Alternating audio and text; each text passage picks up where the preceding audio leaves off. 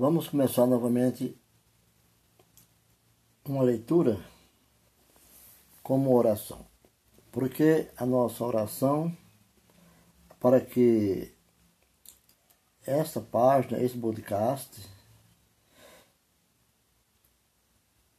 esse, esse, esse podcast é, seja bênção na sua vida e na vida de todos que lerem, que abrirem na plataforma e que chegar à última mensagem, ao final da mensagem, tenham que dizer. Fique convicto com o dilema e o futuro sem medo. Temos uma vida e uma viva esperança quando muitos estão dizendo: Cheguei ao fim. Pela graça, nós estamos é, rompendo em fé e deixando que Cristo conforme nosso conforme nosso triste fim em um novo começo. Que o começo é sempre no momento que a gente decide a servir a verdadeira felicidade que vem do Senhor. Bom, lemos que lemos no livro de Isaías 53, versículo 1, fala: Quem creu em nossa pregação e a quem foi revelado o braço do Senhor? Essa profecia revelada pelo profeta Isaías, ela é espantosa porque revela o servo do Senhor, que é Jesus Cristo, que irá ser humilhado. Quando ele, o profeta pergunta quem creu na pregação, é sobre a redenção que é carregada nos ombros do servo, que ele mesmo sendo servo também é o Salvador. E hum, os orgulhosos, os homens orgulhosos depositam é, homenagens com flores nos túmulos de pessoas que já faleceram. E esses que já faleceram não mais representam luta para o Senhor. São túmulos vazios. Porque o ser humano preza muito o que não tem valor para, para Jesus e para Deus, e não presta para nada. Aquilo que não presta para nada.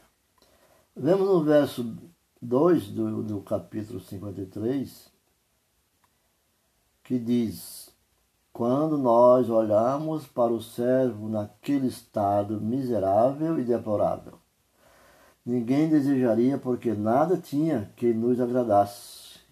Quando fala de beleza, não havia nele. Qual beleza está falando? A beleza humana? Externa? Terrena? Palpável? Visível? Mas a beleza do servo era celestial, espiritual e intangível, uma resposta para esse texto é a verdade que deveremos pregar sobre a própria mensagem onde se fala. É, Isaías 53, 4, 5, Isaías 53, 4, no verso 6 e verso 11, que diz, abre aspas, verdadeiramente ele tomou sobre si as nossas enfermidades e as nossas dores levou sobre si. E nós o repudiávamos por aflito, tendo de Deus o oprimido. Mas ele foi ferido por causa dos, das nossas transgressões e moído por causa das nossas iniquidades. O castigo que nos traz a paz estava sobre ele e pelas suas pisaduras fomos sarados. Todos nós andávamos desgarrados como ovelhas, cada um se desviava pelo seu caminho, mas o Senhor fez cair sobre ele a iniquidade de todos nós. Ele verá o fruto do trabalho da sua alma e ficará satisfeito com o seu conhecimento e o seu e o meu servo. O justo justificará a muitos, porque a iniquidade deles levará sobre si. Fecha aspas.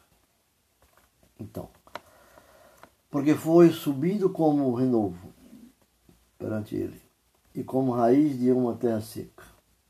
Não tinha beleza nem formosura, e, olhando para nós, ele não havia boa aparência nele, para que desejássemos. O Messias prometido crescia em humildades, em humilde condição, sem glória ou majestade. Ele não atrairia a atenção dos seres humanos por causa de suas circunstâncias sociais. O significado hebraico para não havia boa aparência nele, para que o desejássemos, é não era por sua aparência, a sociedade em que ele seria criado, negá-lo às honras do mundo. Assim já estava sendo profetizado. Isaías profetizou no capítulo 43. Ele seria criado numa cultura que não tinha a capacidade de nutri-lo espiritualmente. Isso falando sobre Jesus descrito metaforicamente aqui como terra seca, se refere ao sacrifício da terra. Sua força de espírito seria intrínseca, trazida por ele dos céus, como um tenro renovo emergindo espontaneamente da terra seca. Prediz a vinda do Messias, explicando as palavras de Isaías, que diz: Quisera que compreendesseis que o próprio Deus descerá entre os filhos dos homens e redimirá seu povo. O próprio Criador dos céus e da terra ele que falou com os profetas da antiguidade, ele que dividiu as águas do mar vermelho para que os israelitas pudessem atravessar quando saíram do Egito em um caminho seguro de terra seca. Isso refere ao emergir da terra seca. Ali já estava sendo o Espírito do Senhor agindo como terra seca para aquele povo passar. Não é terra seca de castigos, terra seca para a salvação. Eles pisaram em terra seca, o mar se abriu e eles atravessaram todos e foram conduzidos por Moisés. Ele próprio viria como redentor. Jesus, como redentor, o Messias comprometido, o Messias prometido. Aliás. No livro de Lucas, no Novo Testamento, descreve o cumprimento desta profecia. E aconteceu que, estando eles ali, se cumpriram os dias em que ele havia de ela havia de dar à luz.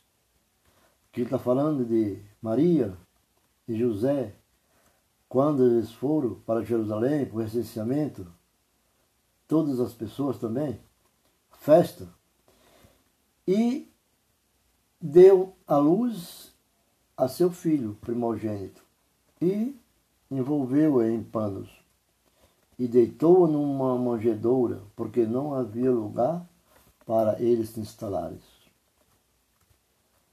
Ele nasceu nas sertanias de Belém. Em Belém, que era a sertania de Jerusalém.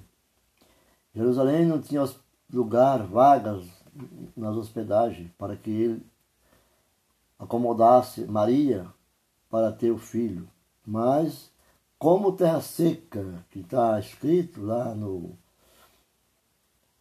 53 de Isaías, capítulo 53, ele nasceu numa estribadora, numa estribadora, uma estribaria, uma manjedoura, um lugar que ponhava os animais humildes, com palhas, forragem.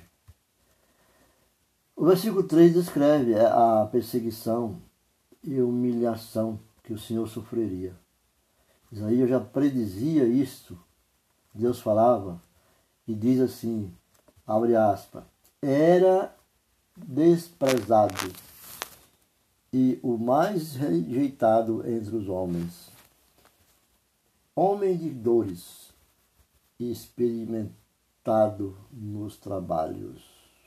Jesus foi criado, anunciado aqui já por Isaías, que ele ia ser criado com José, seu pai verdadeiro, seu pai, espiritualmente dizendo, porque o criou.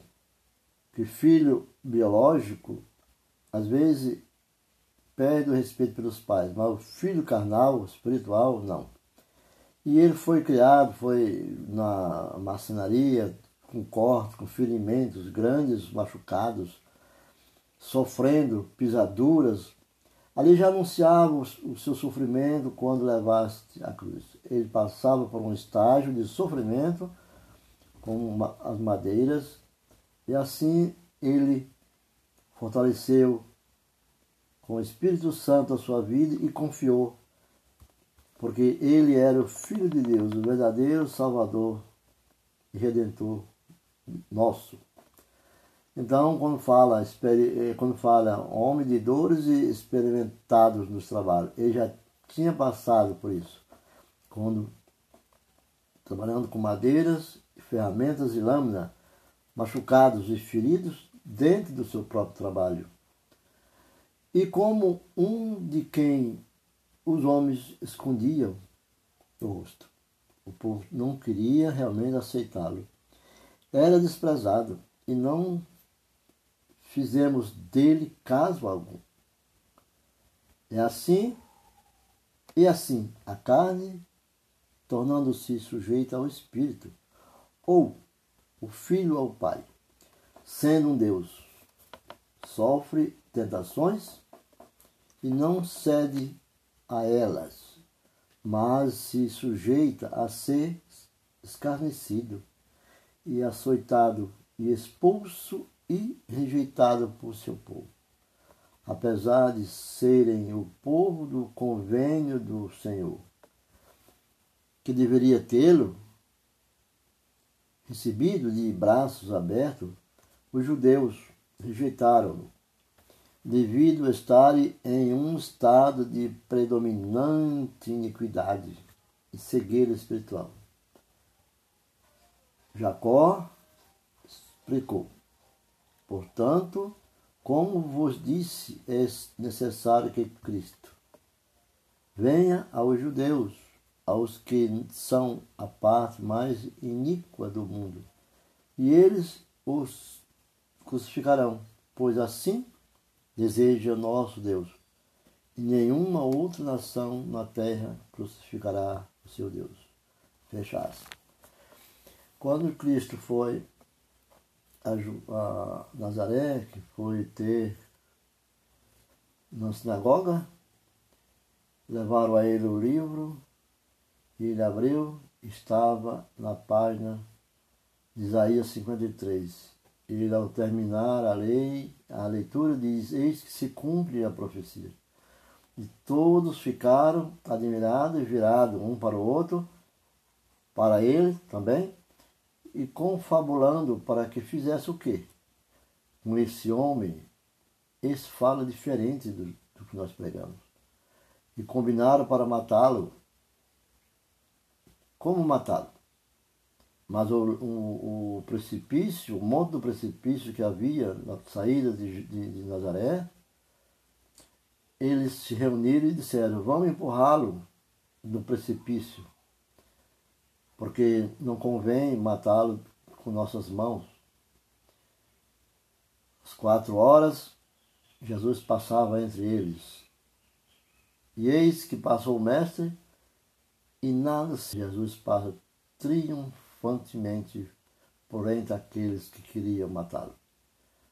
Então, como diz a Sagrada Escritura, aquele que confia no Senhor jamais será desamparado. Fique com Deus. E essa oração que sirva para confortar o coração de todos que estão esperando no Senhor Jesus Cristo. E a promessa do Senhor se cumprirá na vida daquele que tem fé. Sem fé é impossível agradar a Deus. Ficam com Deus. Até a próxima.